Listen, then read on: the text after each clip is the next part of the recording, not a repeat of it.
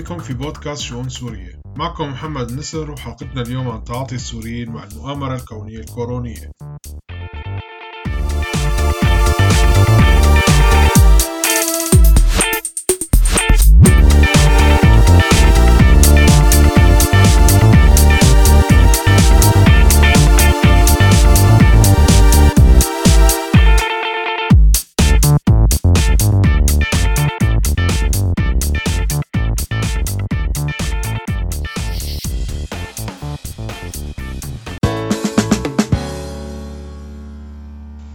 كثير عن جائحة كورونا وهو الحديث الأكثر انتشارا بين الأفراد حول العالم من وقت اكتشاف الفيروس حتى الآن.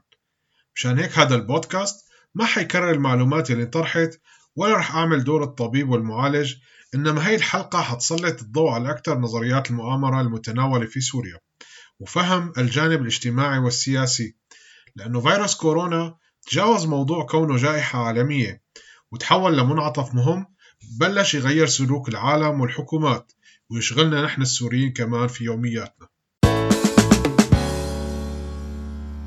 أكثر حديث يرافق فيروس كورونا من بعد غسل إيديك لمدة 20 سنة واترك مسافة متر ونص بينك وبين غيرك والأفضل طبعا أنه خليك بالبيت هو نظريات المؤامرة اللي وجدت مناخ خصب كبير في هذا الوقت. مو بس على الصعيد المحلي إنما عالميا وبكل المجتمعات. وكل فئة مجتمعية حول العالم تبنت النظرية اللي تناسب أهوائها وبشكل أدق يلي تحاكي هواجسها ومخاوفها في يومياتها وحياتها. النظريات المؤامراتية الأكثر شيوعا فينا نسمعها بمجتمعات مختلفة حول العالم تمحورت بشكل خاص حول الحرب البيولوجية بين أقطاب القوى العالمية وأنه هذا الفيروس تم تصنيعه بأحد المختبرات لأحد الدول العظمى وحاليا عم تستخدمه لإخضاع خصومة وأنه هي بتمتلك العلاج الخاص. وعم تنتظر اللحظة الحاسمة بعد انهيار اقتصاد الخصوم ونظامهم الصحي والمؤسسات حتى تظهر هذا العلاج. وهيك تتحول الدولة الخبيثة من صانعة الفيروس للدولة منقذة العالم وإنه هي الدولة يلي رح تقود العالم بالمرحلة المقبلة. النظرية نفسها تشعبت بحسب القطب يلي بتنتمي له وحتى في منها نسخ محلية.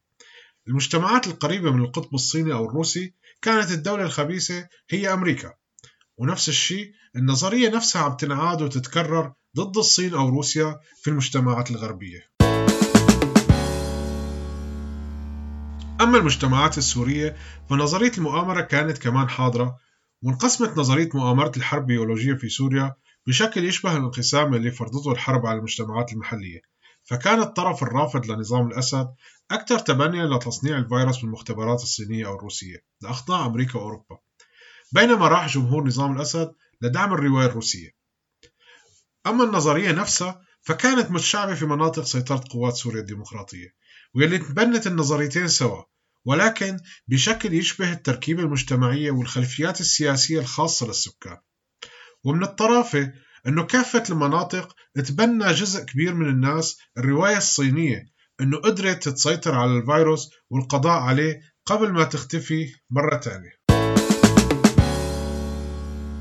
ومثلها مثل كتير مواضيع بتشغل السوريين بلش إسقاط نظريات المؤامرة ضمن نظريات مؤامرة تانية يلي بتحكي عن الصراع العالمي وأطماع الدول في سوريا.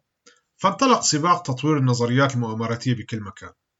التطوير المحلي الأول كان نظرية الحرب البيولوجية عند الأسديين بأنه عم تستهدف بشكل خاص روسيا وسياسات بوتين الحكيمة في إخضاع أمريكا الشريرة واللي عجزت عن مواجهته وما وجدت إلا الفيروس إلا سبيل وحيد للقضاء على الدب الروسي.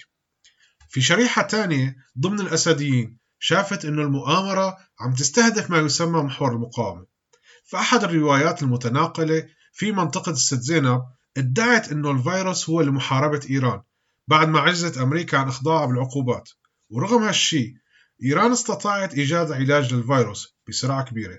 فكانت ردة فعل أمريكا أنه جعلت الوباء ينتشر حول العالم والدليل على هالشي كيف إنه بعد انتشاره في الصين بلش ينتشر في إيران ولما إيران سيطرت على أعداد مصابين انتشر بالعالم كله أو نشرته أمريكا في العالم كله.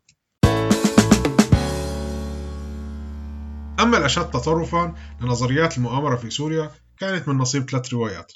الأولى من مؤيدي تنظيم هتش أو ما يعرف بجبهة النصرة إنه الفيروس هو عبارة عن مؤامرة ضد صمود المجاهدين من شأن إفراغ المساجد من المصلين. وما بعيدة عنها كانت الرواية الثانية يلي قالت إنه المؤامرة هي مشان النيل من ثورة روجافا. بعد صمودها الأسطوري ضد طغاة العالم. ولأنه العالم ما بده تجربة الشعوب الديمقراطية تنتصر عليهم. بعد ما حققت نجاح منقطع النظير.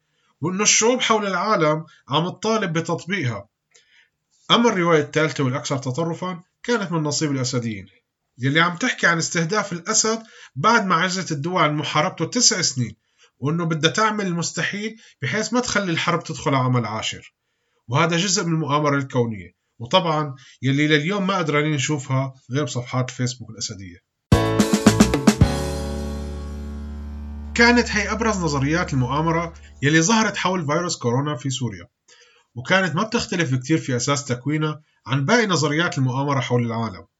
وأخذت النمط يلي بيناسب التركيبة الفكرية والاجتماعية واللي بتحاكي هواجس ومخاوف الناس في يومياتهم وحياتهم. الحرب يلي فرضها الأسد في سوريا لقمع الانتفاضة الشعبية فرضت نفسها بقوة على كل جزء من تفاصيل حياتنا وشفنا كيف إنه نظريات المؤامرة كانت كتير مستوحاة من نفس الأحاديث اليومية يلي بتشبه الأفكار يلي تبنتها المجتمعات المختلفة حول الحرب. وهون النقطة المهمة برأيي. أن المجتمعات المتبنية لخطاب الحرب كانت الأفضل بإنتاج نظرية المؤامرة جديدة ضمن النظريات يلي بتبرر فيها مواقفها. بينما المجموعات المجتمعية يلي عم تدعم التغيير في سوريا أو عندها موقف ضد الحرب وممكن البعض يصنفهم رماديين كان موقفها أوضح بكتير بالتجاوب مع الجائحة. وأخذت على نفسها مبادرة أفضل وأوضح للتجاوب مع الموضوع وأخذته بجدية أكبر.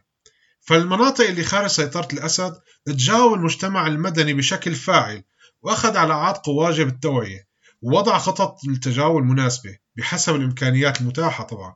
وحتى الشباب والصبايا في مناطق الأسد يلي شافوا بالجمعيات سبيل للمشاركة المجتمعية كان عندهم هاجس كبير لتوعية الناس. وهي نقطة مهمة برأيي أنه نلتفت لهالشباب والصبايا ونرعاهم كجزء من التغيير الحقيقي في المجتمعات السورية واللي بيوجه لهم أكبر تحية وين ما كان بيبقى عنا شريحة من المجتمع السوري اللي عم تتفاعل مع الجائحة باللامبالاة المطلقة. وعم تعتبر إنه الفيروس شي تافه قدام اللي مر عليها كل الفترة الماضية. وإنه إذا تأثرت فيه فهذا قضاء وقدر وهن قبلانين فيه. هاي الشريحة بتعبر بشكل كبير عن عدم الثقة بسلطات أمر الواقع يلي بكل المناطق السورية فشلت بإقناع الناس بأنها مهتمة فيها وأنه تحاول تخدمها. وكمان بنفس الوقت اللامبالاة عم تعكس الهواجس الاقتصادية والتحديات المعيشية عند هالفئة واللي عم تكون أكبر من أنه تخليه ياخذ موضوع بجدية أكبر. وبرأيي هون ما فينا نلوم هالناس ونهاجمها بقدر ما نلوم ونهاجم سلطات أمر الواقع يلي لحد هي اللحظة عم تستعمل كل شيء في حربها. حتى لو كان في سبيل استغلال جائحة كورونا في صراعها على السلطة. وخاصة نظام الأسد يلي عم يخفي الحقائق بشكل واضح ويستغل الموضوع للسعي لرفع العقوبات عن المحسوبين عليه. في نهاية هاي الحلقة جدد شكري لكل شاب وصبية سخر وقتهم للتطوع في التوعية من مخاطر الفيروس بين الناس. ولجميع الكوادر يلي عم تخلي المجتمعات المحلية في سوريا متماسكة وتساعد في تأمين الاحتياجات الأساسية. لا تنسوا تشاركوني بتعليقاتكم وآراءكم حول الموضوع وتحية مني لكم وانتظروني في الأسبوع المقبل.